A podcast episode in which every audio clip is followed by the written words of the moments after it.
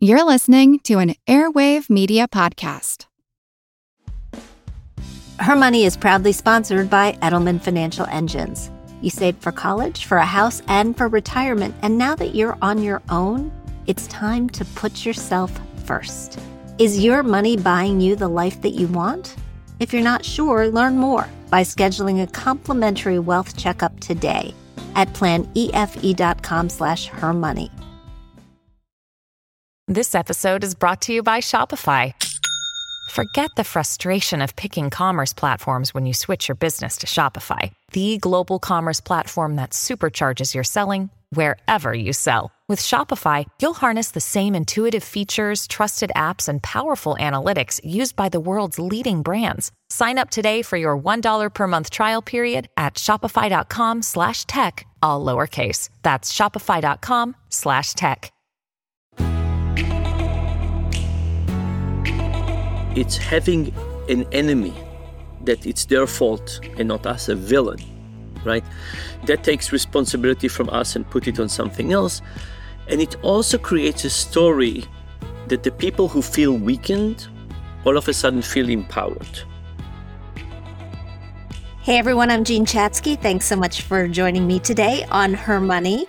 If you are finding it harder these days to discern exactly what you believe when you watch or read the news, you are not alone. According to a recent Gallup study, 38% of Americans have no trust at all in newspapers, TV, and radio. And notably, this is the first time in history that the percentage of Americans with no trust at all in the media is higher than the percentage who do trust the media. In fact, because any creator can literally put just about anything on the internet, the Associated Press now has an entire section of their website dedicated to not real news, where they fact check the news of the week. What brought all of this about? Well, for one thing, it's that increasingly it's not just news outlets where we get our headlines. Today, 10% of Americans get their news from TikTok, according to the Pew Research Center at Her Money, we have been following a growing TikTok trend where personal finance experts offer advice on what to do with our money. And some of these influencers, like Vivian Tu and Tori Dunlop, who we've had on the show, they are offering great advice. But there are also some bad actors who are advocating we dump all of our retirement savings into crypto. It is something to be wary of. Nearly 30% of us say that we've lost money as a direct result of financial advice we've taken from social media, according to the folks at Forbes. So, how can we make sure our sources are reputable and the information we're getting is reliable? And why is it that we're willing to believe all of this stuff in the first place? Dan Ariely is the James B. Duke Professor of Psychology and Behavioral Economics at Duke University. He is back on the show today with advice that we need to combat misinformation. Dan is also the New York Times bestselling author of Predictably Irrational, and he is a preeminent social scientist whose TED Talks have been viewed more than 27 million times. His new book is called Misbelief What Makes Rational People Believe irrational things. And it delves into the growing phenomena of discarded truths, alternative facts, and full blown conspiracy theories that have driven a wedge in public discourse and our personal relationships. Dan, this is so fascinating. Welcome back to the show. Lovely to be back. It's been too long. Yeah, it's been a long time. So, usually when I start a conversation, I'm looking forward. But today I want to start by taking a look back, specifically to 2020. I know that during this time you were affected personally by some misinformation. Can you tell me what happened and how that inspired this book? Yeah. So, there was a day, kind of middle of 2020, when I get an email from somebody I know and she says, Dan, how have you changed? How did you change this way? And I say, What do you mean? And she sent me an email with lots of links. when I will not describe all of them, but I'll describe one of them.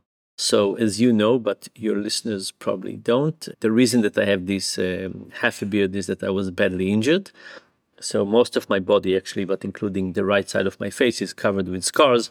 So, here I don't have hair, but I have all kinds of other issues. I follow the links, and one of them shows pictures of me from hospital. They found pictures of me in hospital, and they describe how, because of my injury and because of the many years I spent in hospital, I started hating healthy people. I joined Bill Gates and the Illuminati to try and orchestrate COVID as a way to get rid of as many people as possible. And this is pre vaccine days, and we're trying to engineer the vaccine to reduce fertility. Anyway, this is just one video. There were many more. And in the beginning, when I saw this material, I thought nobody could take this serious. But then I saw the number of followers and the comments and the reactions. It was truly, it was truly amazing. And my first reaction was to go and defend myself. Let me just explain what is going on because I did help lots of governments in the early days of COVID. You know, it was of course a biological problem, but social science is, was very central. How do we think about adherence to restrictions? How do we think about distant education? Uh, we had a tremendous rise around the world in domestic violence. How do we deal with that? What do we do financially? So there were lots of social science questions, and I tried to help. For example, fines. Should you give people fines? What what should you do? So I did do a lot of work on this, but not what they were saying. So I tried to defend myself. It only backfired. Well, your PR team told you just ignore it, right? yes. I mean, your PR team wanted you to do nothing, and you were you said no. That's right. And there was one guy who said, "Look, if they connect you with Bill Gates, don't worry about it so much." But no, I felt the injustice was very tough, right? You know, yes, it was illogical to try and fight it, but the feeling of injustice was just tough. And the other thing was that I really wanted it to go away. I started getting death threats, and it's kind of one thing to say, okay, you get death threats from these people, but there's something very tough about these death threats and something tough that comes at night to haunt me. So, anyway, so step one was realizing how they would describe me. Stage two, huge failure trying to argue. Stage three, I basically went underground and I joined lots of groups and I started talking to lots of people who were on that side and just said, I'm here to understand. I'm here to understand, and, and this book is really an outcome of this attempt to understand what is going on, to describe this machinery that fits like a glove on human psychology and get us to change our beliefs in some way. It, it's not a simple machine, it's not very quick, but it does change people uh, quite fundamentally. It's so true. And listening to you talk, I am thinking of the people in my life who are both my friends and have become believers of this misinformation. And you would think, how can they be your friends if they believe this information? But you have relationships with people who are part of your family or who have been with you since childhood. You're not just going to, I'm not just going to cast them aside because they've decided they believe things that I don't believe. Where does this come from? It can't just be social media that is creating this willingness to believe. That's right. So, first of all, we all have these people in our lives. And by the way, it's kind of a scary thought, but could we have become that as well? Right? It's easy to think, oh, it's us versus them. But when you start thinking about it as a psychological process, you say, could it have happened to me as well? And, and the answer, by the way, I think to a large degree is yes. So here's the process I identify four elements that create what I call the funnel of misbelief. It starts with stress. And the stress that creates this, it's not the stress of feeling overworked or we have too many meetings and too many things. The stress is the world doesn't make sense to us. And while the world doesn't make sense to us, we have this tremendous motivation to find a story. And you know, if you think about it, these misbeliefs are not random and they're not ridiculous. What they are is the wrong answer to a need. The people who are stressed Some people during COVID kept their jobs. Uh, some people lost their jobs. Some people were worried about the health of something. Some people were sad. Some people were all of a sudden with stress of family. I mean, there's this thing called we call white noise. Yeah, what's white noise? We give you a sheet of paper with dots that are either black or white, but they're randomly spaced. So it's just a sheet of paper with no shape. And then I show it to you and I say, Do you see a shape? Now, what happened is that people who are stressed see more shapes. For example, even people who parachute, when they get on a plane, they see more shapes. And just before jumping, they see more shapes. We stress translates into a very deep need to explain the world.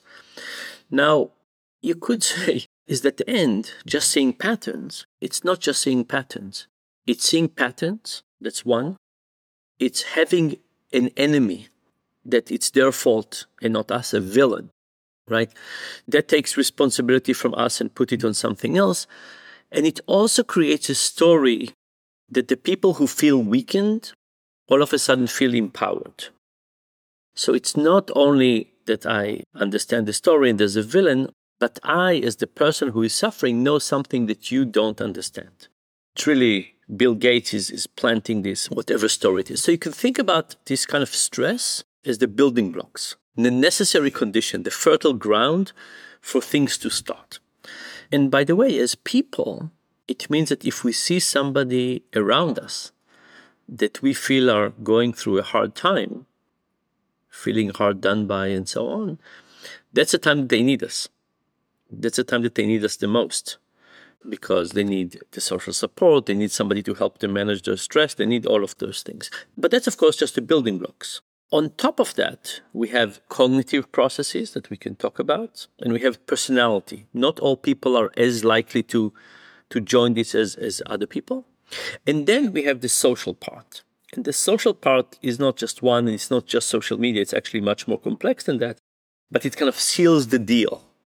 And once people get to the social part, the people who start believing in misbeliefs often feel rejected by their pre misbelief friends and they find somebody else to, to adhere to. They find a supporting group. And there was one terrible post on me that somebody debated whether for my crimes against humanity I should get uh, life in prison or public hanging. and they had over a thousand responses. And if you just look at the responses, they were also loving. They, they gave him love, and you're such a good writer, and you articulate my thoughts exactly it's a very, even though when they talk about terrible things, they're a very, very supportive community. And it's not for nothing. They need that support. And the fact, I would imagine, that social media works as an echo chamber, but you get to choose who you follow and who you listen to and what you read just strengthens all of these patterns. That's right. So, on the cognitive side, we get to decide which media we want to listen to, right? So we have the whole world and we can decide to listen to this or to that. So that's one part. The more frightening part is not this notion of selective reading. The more frightening part from human psychology is what is called motivated reasoning. What is that? That's our ability to bend the reality to fit what we want to see. So in a very simple way, you could think about uh, two fans of opposing sports team watching a game. There's a there's a foul against one of them. They will never see it in the same way, right? It's not just that we select to see channel X or channel Y or, or so on, but it's about the fact that we can also bend the reality to say, oh, I knew that all along, or this really fits my, my deal. But the thing about social media is that people talk about echo chambers. But echo chamber doesn't even start to describe what it really does. And I'll give you one example. There's a term called shibboleth. Shibboleth is a term from the Bible. And the term was used because there were these two tribes that were fighting. And these two tribes pronounced the word slightly differently. So after one very bloody war, they would walk around and they would see people. And they didn't know if they were from their tribe or the other tribe. And they asked them to say that word. And if they said it in the correct way, in their way, it was fine. If they said it in the other way, they killed them. So that was like a password to convey identity. Now, we started using this term not as for killing and so on, but as a term that says, I'm using this word not for the purpose of the word, I don't care about what it means, I'm using it as a signal of identity. Now, think about that. Imagine you and I are in a group of people. And let's imagine that we're in a group of whatever people who love flowers doesn't matter it doesn't have to be negative it can be it can be positive if we say something standard that everybody believe in flowers makes us happy it doesn't change our position within the group. We don't establish ourselves in any way. We don't go over the board. If we want to try to be leaders of the group we want to seen above the fold we have to say something really extreme. Like we can say I am putting flowers in every room. Or people who don't understand flowers, are just something is wrong with them, or whatever we say. And if you think about it, that means that groups plus this shibboleth creates really extreme expressions. So it's not just what we read, it's the participatory nature and the extremity that is created. So now we have people who are trying to, everybody is trying to outdo the other people to become more extreme, and they're saying things that they know are not true, but are used as a way to indicate belongingness to the group. And to rise in status in that group. Yeah. You had mentioned that there were some people that are more susceptible to this than others. I understand it tends to be people under stress, but are there other types of people who are more likely to go down this road? Yes. So, first of all, it's important to understand that it's just about being more likely. It doesn't mean that if you don't have that, you'll say, oh, I'm, I'm immune. It does make it more likely, but it's not like a guaranteed. So, one personality trait is people who trust their intuitions to a higher degree. So let me give you an example. There are many ways to test this, but here is one test. There's a little math problem. Okay. A baseball bat and a baseball ball cost together a dollar ten. A baseball bat and a baseball ball cost together a dollar ten. The bat cost a dollar more than the ball. How much does the ball cost? Now, don't say anything yet. A baseball bat and a baseball ball cost together $1.10. The bat costs a dollar more than the ball. How much does the ball cost? Most people, almost everybody, the first answer that jumps to their mind is 10 cents. And the question is uh, trying to lead you to that. Cost together a dollar ten, a dollar more, it kind of it kind of makes sense. So people just kind of jump with 10 cents. And some people say 10 cents. And some people check themselves. And the people that check themselves, well, they say a baseball bat costs a dollar more than the ball. If the ball was 10 cents, the bat will be uh, a dollar 10. Together, it's a dollar 20. No, it doesn't work. It has to be 10 cents less. It's 5 cents and a dollar 5. But there's a big separation between the people who trust their intuitions and the people who check themselves. And it turns out that's one of the personality traits that leads people down misbeliefs. It's because we see this information out there. And the question is do you trust what you see? Or do you say, let me check it out? As you were saying it, I was like, it's a dollar and 10 cents. And then I was like, no, that doesn't add up. Let's back it out and actually yeah. do the math. Yeah. There's another way to think of this, which is called intellectual humility. And it's also a, it's a very nice term. Everybody wants to be with intellectual humility, but it's really about the fact that we don't feel that we need to have an answer right now that it's okay to live with uncertainty, right? Is it better to, to do A or B? I don't know. Let me keep it in mind. I don't have to come up with an answer right now. That's another important trait. So there are things like that that make it more and less likely. By the way, we talked about this idea that you have a picture with black and white dots. And the people who create more connections between things are also more likely to go down the path of misbelief. Why is that? Because just think about the stories. The stories have so many connections. These stories, by the way, and, and people's ability to connect dots and see patterns is a wonderful thing, right? It's not as if you would say, oh, it's terrible. No, no. Huge amount of human inventions are brought about by this ability to see connection between things. but it's not just a blessing.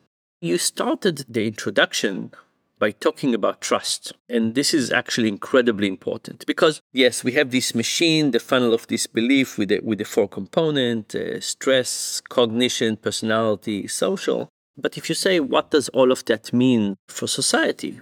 One of the important meaning is trust. And we need a lot of trust in society. We need to trust the government and we need to trust the banks and we need to trust that if we buy insurance, somebody will pay us back we need to trust that the stoplight is going to work. We can't really go anywhere without trusting that the other drivers on the road are going to follow the same rules that I'm going to follow. And once trust is eroded, you pointed out to this very frightening situation that we're in, it does have a lot of negative effects. I called the book Misbelief because I think conspiracy theorists are kind of. By the way, sometimes conspiracy theorists are correct, right? Some they conspiracy, but but it's a type of thinking that has very little trust, right? Where every time you go to something, you say, "What's the game? Who is trying to play one on me? Who is trying to, to do something?" But it's not just about the people who get to completely no trust. It's every time we lose a little bit of trust, we lose something as a society. I want to talk about the money I mean, we're a financial show. I launched with a couple of examples of people taking information, bad information, bad advice online. Let me get to it in just a sec. We're going to take a very quick break. Her Money is proudly sponsored by Edelman Financial Engines. You saved for years for college, and now that the kids are finally out of the house, it is time to put yourself first. It's time you took a look at all of your financial plans to see what you might need to change and how you can save and invest a little differently now that your life and your finances have found a little more freedom. That's why it's beyond time to schedule a complimentary wealth checkup today at planefe.com slash her money. We are back with Dan Ariely, author of the new book, Misbelief. When we talk about trust, and I think it's a very important concept, particularly in the world of finances, my advice to people really has been always trust but verify. Don't buy it if you don't understand it. Ask your questions. There are people out there who want to make money by selling you stuff, and they don't necessarily have to tell you the truth in order to get you to pay up for those things.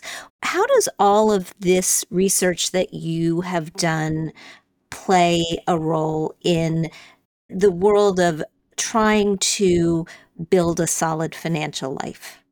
Yeah. So first of all, uh, let me say that I fully agree with you, and what I'm going to say now it's very sad. So as people, we are wired to trust. Why are we wired to trust? Because we grew up evolutionary in a small group. And in a small group, people have a lot of interest in being truthful. Because everybody, let's say you're in a village with 200 people, if somebody breaks your trust, you will not only not talk to them again, you'll tell everybody. Right? And this is why gossip, by the way, is such a such a if you think about it, gossip is kind of the engine of the justice system in the police before we had justice system in the police because it really regulates behavior. So when we lived in small societies, the incentive in our wiring was to do things that are trustworthy. Now, that's our upbringing, right? Our evolutionary upbringing. It's not 100%, but it's our evolutionary upbringing. Now you put us in a very different situation. We're in a different, very different environment. And now the same conditions don't apply. You might never meet this person. You might not have any ability to reflect on what they're doing. They might think that you'll never discover. I mean, there's all kinds of things that are happening. And we need to understand that it's against our nature not to trust. But now it's not such a good strategy, especially for big one time decisions. You mentioned buying crypto. Yeah. Those are very, very complex. As the world is becoming more disconnected, as reputation becomes less standard, we need to understand that we need to work against our nature. And it's very tough. I'll give you an even tougher example going to a doctor and asking that doctor to refer you to a second opinion. Really tough, right? You're basically telling your doctor, I don't trust you. Like, really, really tough to do. Very few people can actually do it. Not because your doctor is not a great person, but just because they're colored by their own incentives. So I do think we need to realize that it's an area where our intuition is driving us in the wrong direction. And we need to do things to fight against it in a very, very tough way. So that's one. The second thing is the question of why don't people talk about money issues among themselves? Right? Uh, it would be very tough to start a conversation around uh, with friends like, oh, what's your credit card debt? It's a situation where people are guarding, they're not sharing. By the way, it's a, it's a very interesting question about how did we get there? Why? Why is it that we're not willing to share? Why are we not willing to ask for advice from our friends and, and so on? But that lack of sharing, lack of information, is a huge barrier. Because, you know, if we, I don't know, wanted to find the best restaurant in town, we would ask our friends. Easily. But if we want to find whose advice should we take or who should be our life insurance broker or whatever, if we don't talk to anybody, we're missing a lot of information. And the service providers know that we don't talk to each other, right? So we actually, I think we need to figure out how to talk to people, how to get advice. Like I would love to know, Joe, who do you talk to? Who do you trust? Who you had good experience, bad experience? and so on. Well, 80% of Americans age 18 to 41 say they get their financial advice on social media. Social media is big, right? They could be yeah. listening to me on social media or you yeah. on social media, but they could also be listening to somebody who is not doing research to figure out the right solutions or actually who is a bad actor. And so I wonder how do you draw a line when it comes to your finances and when it comes to investing, one of the things that we know, particularly about women, is that we are sometimes a little late to the party. We're good at it when we do it, but because we don't feel we have all of the information, we are slow to start engaging. And yet, if you can't trust the information that you're getting, we're never going to get there. And that is worse, I think, than making a mistake along the way once or twice. So, how do you balance misbelief and misinformation with the fact that you actually need to do something in this area of your life? Similarly, with health, you have a disease, you got to do something. That's right. So, I think we need to create a sense of urgency with a plan that we can change later on. So if you're basically saying to yourself, let me figure out the right investment approach, and I will not start until I figured out the right solution, it will never happen or it will happen very late. But if you say, let me start with something that is solid and basic and so on, that's my default. I want to create a good default plan. Here's a plan, pick whatever big organization you believe start doing automatic payment, start processing and say, yes, I do want to do better. I do want to learn. I do, but I'm not going to wait to figure this out. And by the way, with investing, there's just a lot of things to figure out. There's a question to figure out where to invest, but there's also a question to figure out how much can I invest and how much can I even put aside every month. And I think it's perfectly fine to say, I'll take solid bank A solid investment be start with an amount that I think, and, and then I'll give myself some time demarcations where I'm going to try and exploring new things in those directions. But you're right that lack of confidence has the potential cost of basically deterring action. Like if you ask me, investment strategy A versus B or starting early versus late, we would we would all say start early start early and go boring. Go with the staid boring, proven. Boring is better, and you take some chances down the road. I totally agree. I'm holding my tongue on this question, but I'm going to ask it because we had a debate last night, the first Republican debate for the 2024 presidential election. Where do you think we are in our political cycle? What did you learn doing this research? And how do you think it's going to drive what happens as we go through the next year? Yeah. So I wanted this book to come about a little bit more than a year before the election because I think it is a book about psychology, and it's a book about COVID, and it's a book about misbeliefs, but it's also a book about what I think will happen in elections. And if you think about a term like shibboleth, that we said that it's not about the truth. You and I are talking about something, but I'm not really sharing information that is truthful. I'm sharing information about my identity. And we have reached a point of identity politics that is incredibly dangerous.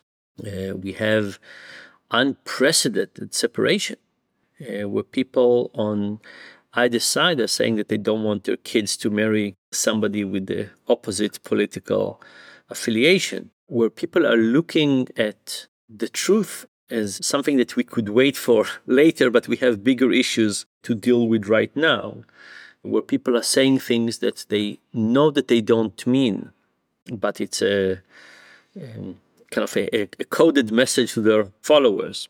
And if you think about mistrust, what will happen to the US election? If you don't believe that the, the politicians, if you don't believe that the election process is fair, uh, if you don't think that votes are counted correctly, are you going to go out and participate? And participation is civic engagement is not just voting. There's other things about civic engagement. We contribute to our community. We help in all kinds of ways. So I think that the separation that is happening in this deterioration is actually hurting at the core of our society. You know, are we really one society? Um, I think the answer is less and less are we going to have the will to act together? There's all kinds of challenges that we need to face. You know, it starts from people pay taxes and uh, people pick up the trash and people recycle and people don't double park. And you think about the range of things we do as a society under the guidance that we're here together. There's just a lot of them. And we're, I think, right now, especially with the political um, situation, are hurting our ability to act together. Is there something that individuals who want to course correct, no matter which side of things you find yourself on, if it troubles you that we no longer feel like one society, are there little things that we can do to help get back on the right path? Yeah. So I'm optimistic in general. I think it would take a long time. I think it's a serious process. I think we need to work at it, and it's not going to be simple. I think everybody's pointing at social media. If we only fix social media, it's not just social media, it's not going to be enough. So let's respond in two ways. On the level of trust, I think we need to practice trust. I think we need to start trusting, flex that muscle and also realize that from time to time, trust will not be reciprocated and it's okay. It's kind of the cost of business. We're gaining a lot from trust. It's okay to give something. And I think this is, for example, the opposite of the trend of having bureaucracy and procedures for everything. So I think practicing trust on an individual level is one thing that is important. And then the other thing that is important in terms of misbelievers, like if we think about all the people who we want back into our lives, at some point it's very hard to return people. But there's a long way in which we can return people. We can become their social support network. We can become a source of resiliency. And I'll give you one last uh, trick. There's something called the illusion of explanatory depth. And the way I showed it in one experiment is I gave people a toilet, you know, a regular flush toilet. And I say, Do you understand how a toilet works? Say, Yes, perfect. I said, Okay, why don't you draw me one? People drew something and said, "Do you still feel you understand it well?" I said, oh, "Maybe a little bit less." and and then I said, "Luckily for you, I have all the pieces of a flush toilet. Why don't you try and assemble it?" And of course, nobody could assemble it. And then they understood how much they don't understand. Now, with a lot of these misbeliefs, that's really what's happened right? People all of a sudden think they truly understand all kinds of things. They understand how democracy works, they understand how viruses work, they understand how G5 works. That people think they understand. Using the tricks from the explanatory depth helps, right? Instead of taking somebody and say, you're telling me now that the votes don't count, or you tell me now that the virus, how does the virus work? Help me understand how it works. No, it doesn't fix things completely, but if we said we get into a, a condition of more questioning, that really help. And interestingly, if I ask you about the virus and you don't understand, but but you know maybe for you the virus is such a hot topic, I don't want to talk about it. Even asking you to explain to me how a zipper work or how something else, most people don't understand how a zipper works. That creates a halo effect where people start questioning their understanding of all kinds of things. So basically, not going against people. You know, the moment you go against somebody, people stand their guard, they protect themselves, they don't listen to you, they counter argue. No, go with them. Go with them on a journey and try to help them understand that their beliefs might not be based on such solid ground as they think it is. So I would say social support and thinking about the grounds on which they're building their beliefs. Dan Ariely, the book is Misbelief. Thank you so much for a great conversation. Always amazing to have you here. And if people are looking for more information on you, where would you send them? My website, danariely.com. Amazing. Thank you again. Lovely to see you again. Before we dive into our mailbag, a quick word from our sponsors. Dive into the heart of crime with Foul Play Crime Series. Immerse yourself in the most perplexing cases where each twist and turn is more baffling than the last. With riveting storytelling and detailed analysis, Foul Play brings the unsolved and unexplained to life, captivating your imagination. Listen to Foul Play Crime Series now, where every story is a puzzle waiting to be solved. I'm Helena Bonham Carter, and for BBC Radio 4, this is History's Secret Heroes, a new series of rarely heard tales from World War II. They had no idea that she was Britain's top female codebreaker. We'll hear of daring risk takers. What she was offering to do was to ski in over the high Carpathian Mountains. Of course, it was dangerous, but uh, danger was his friend. Subscribe to History's Secret Heroes wherever you get your podcasts. And we're back for our mailbag. My daughter, Julia Chatzky, is joining me. Hey, Jules. Hello. Good morning. Good morning. I was remembering as I was talking to Dan, and I could just talk to Dan forever. He is just so brilliant. That when you were little and Jake was little, and we used to go to the grocery store, we would play this game at the checkout with all the magazines and the headlines on the magazines where we would talk about which magazines you could believe and which ones you couldn't. Do you remember that? I remember that game, of course. It was like Us Weekly and Star. And I remember like seeing Britney Spears when she had shaved her head. And that was like the magazine we were always looking at, right? The magazine, right? And it was Yes, You Can Believe People magazine. And maybe with some of the tabloidy ones, you can't believe it. And Am I wrong, but did you take a class in college in media literacy? Sounds right. They're starting to teach that in college. They're starting to teach media literacy, health literacy, financial literacy, of course, because there's so much information afoot that often I think people don't know what to believe. And, and as Dan said, they go down this rabbit hole where they wind up believing things that are patently untrue and then defending those things to their peers. Totally. Do you have friends in your network or your social circle or people in your network who tell you things that you know are wrong? I don't think I'm friends with those people anymore. Yeah. Yeah. You are definitely not alone. Let's take some questions. All right, let's get into it. Our first question today comes to us from Lana. She writes, Hi, Jean. Thank you for all you do to help women. Your podcast has taught me so much over the years. I would be grateful for a bit of guidance. My husband and I are fortunate to be in a good financial standing despite these uncertain times. We're in our early 40s, mortgages paid off, and we have no student loans, car loans, or other debt. We contribute the federal maximum to our 401k plans, the maximum to our HSAs, and we're child free. My career field often experiences layoffs, so I have over 100,000 in a high yield saving account making 5% interest that helps me feel secure. We also have a few CDs with staggered maturity rates totaling around $200,000 that earn just over 5%.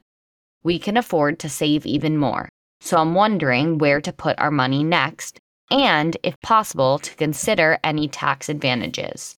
We earn too much, each over 150,000, to contribute to a Roth IRA.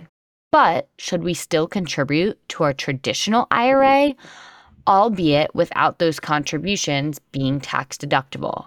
Would we pay taxes on the gains? Given the economic climate, the high yield savings feel like the safest choice.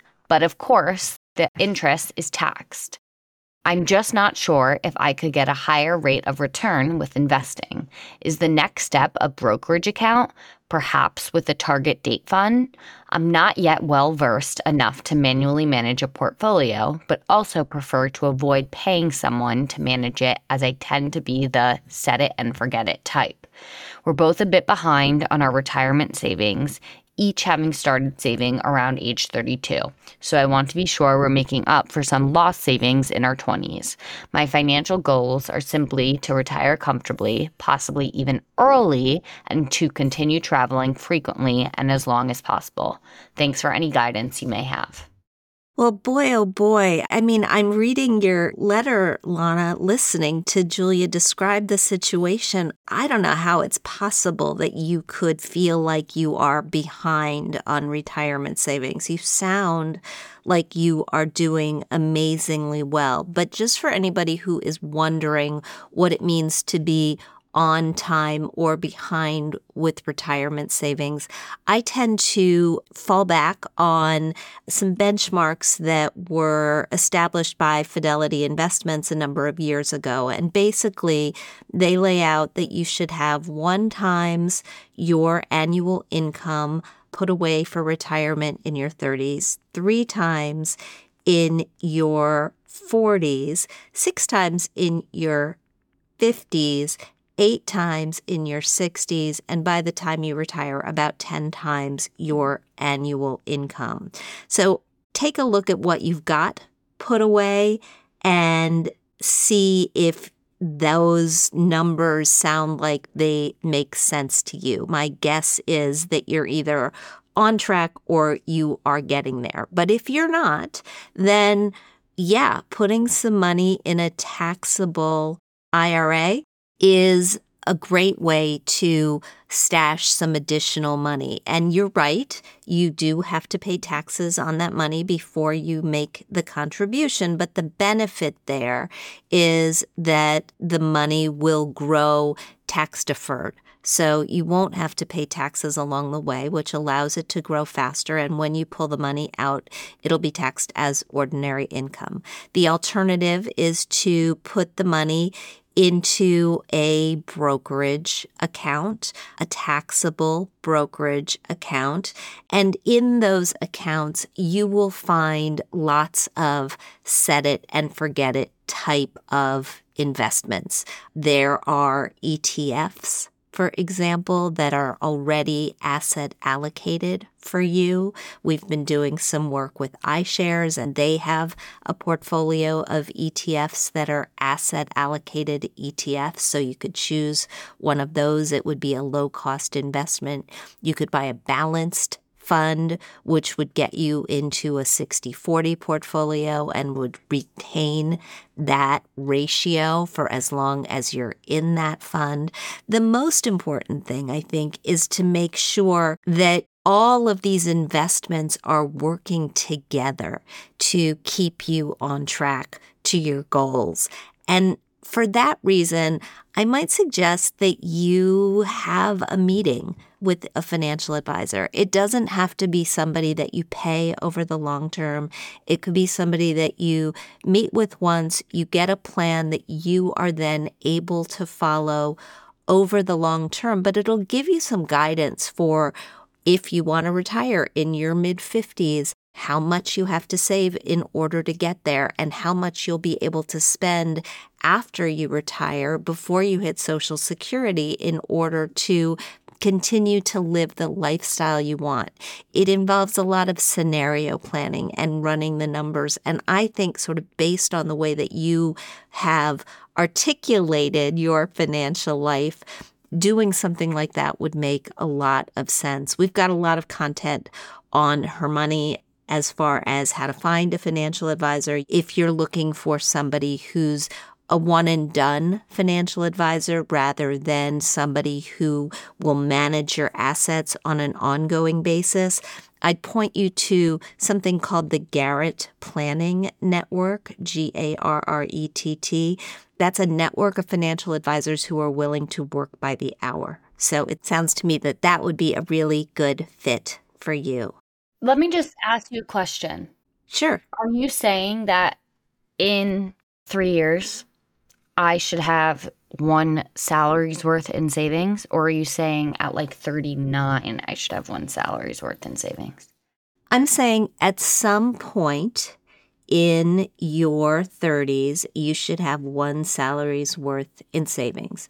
And you have been making a Roth IRA contribution every year. You've been putting the full $6,500 a year into a Roth IRA retirement account. So if you multiply that by, I don't know, 12, right? 14, even if that money isn't growing, which by the way, it is, you're going to get there. So you are on track to do that.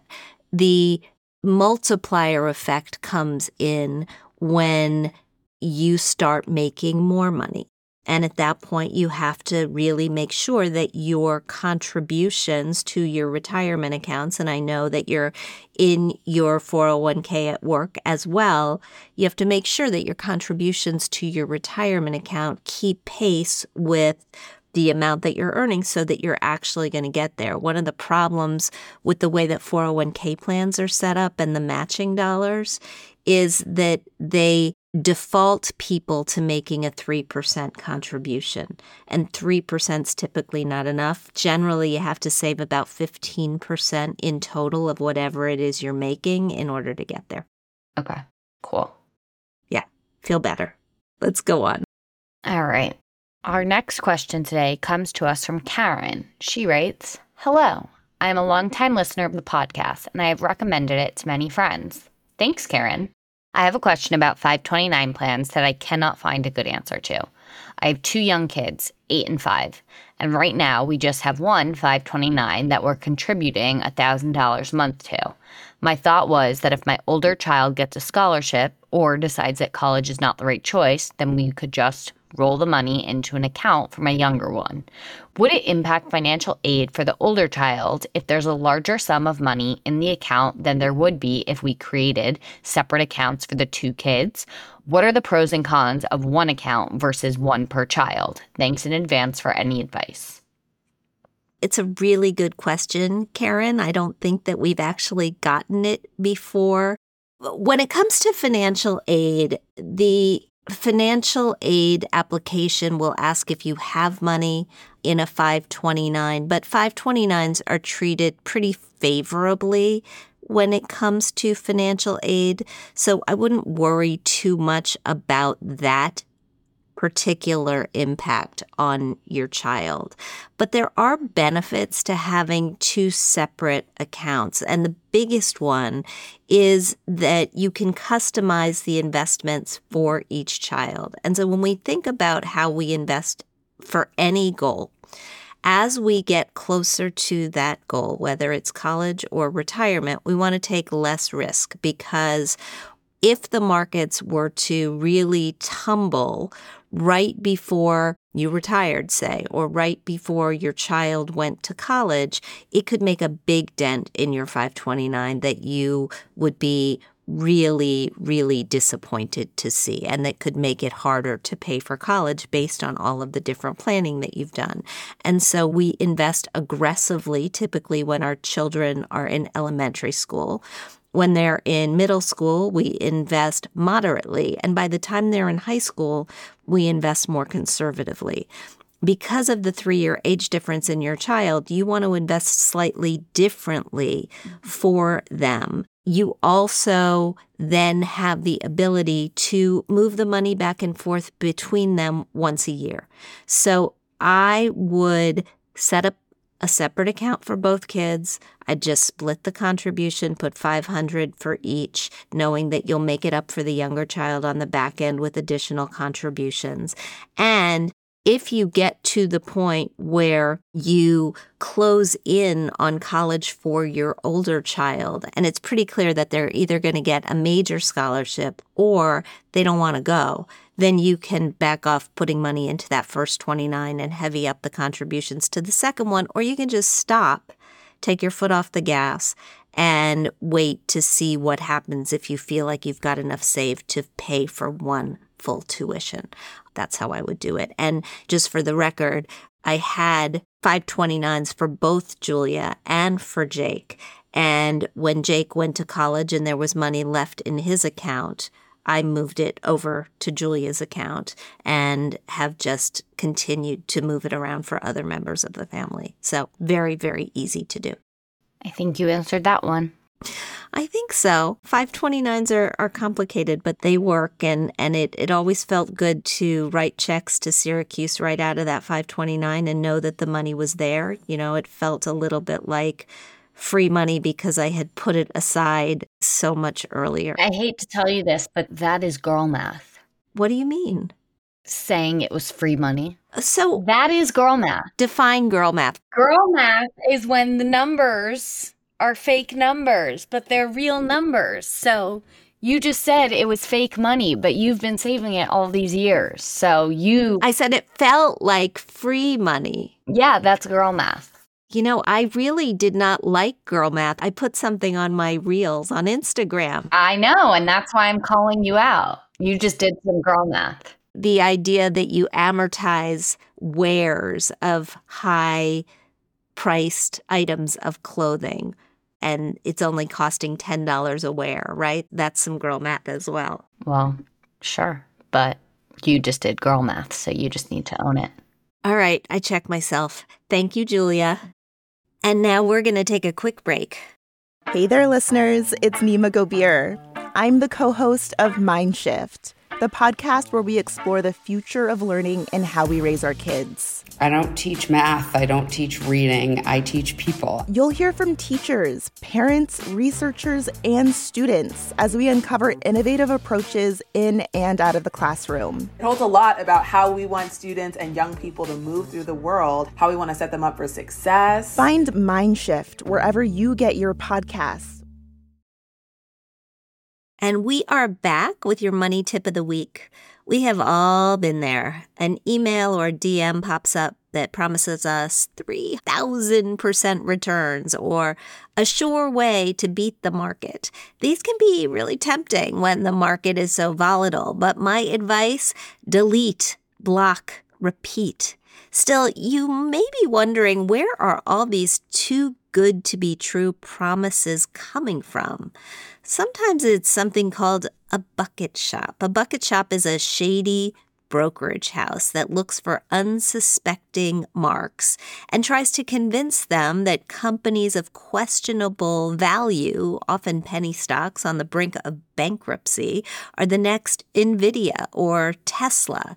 Their goal is to get more suckers in to boost the price of the stock so that those who already have a position can get out with a profit, kind of like a pyramid scheme. When it comes to investing, there is no magic bullet.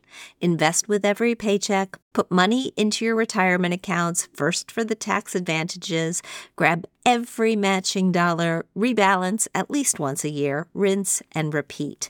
And if you're looking to learn how to pick individual stocks for real, check out Investing Fixx, the investment club for women that I host with CNBC's Karen Finerman, who is also the host of the amazing podcast How She Does It. We picked NVIDIA before it went on its run, but what we're really all about is learning what makes markets move, what makes investments work or not, and boosting our confidence together. Join us and the hundreds of women who are on this journey and find out more at investingfixx.com. InvestingFixx, by the way, has two X's. Thanks so much for joining me today on Her Money. Thank you to Dan Ariely for breaking down why we believe some things that just aren't true. If you like what you hear, please subscribe to our show at Apple Podcasts. Leave us a review. We love hearing what you think. We'd like to thank our sponsors, Edelman Financial Engines and BCU.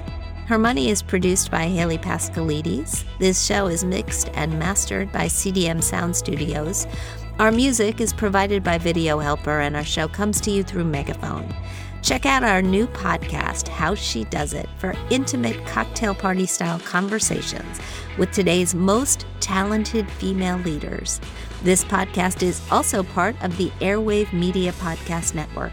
You can find us and other shows like us at airwavemedia.com. Thanks for joining us, and we'll talk soon.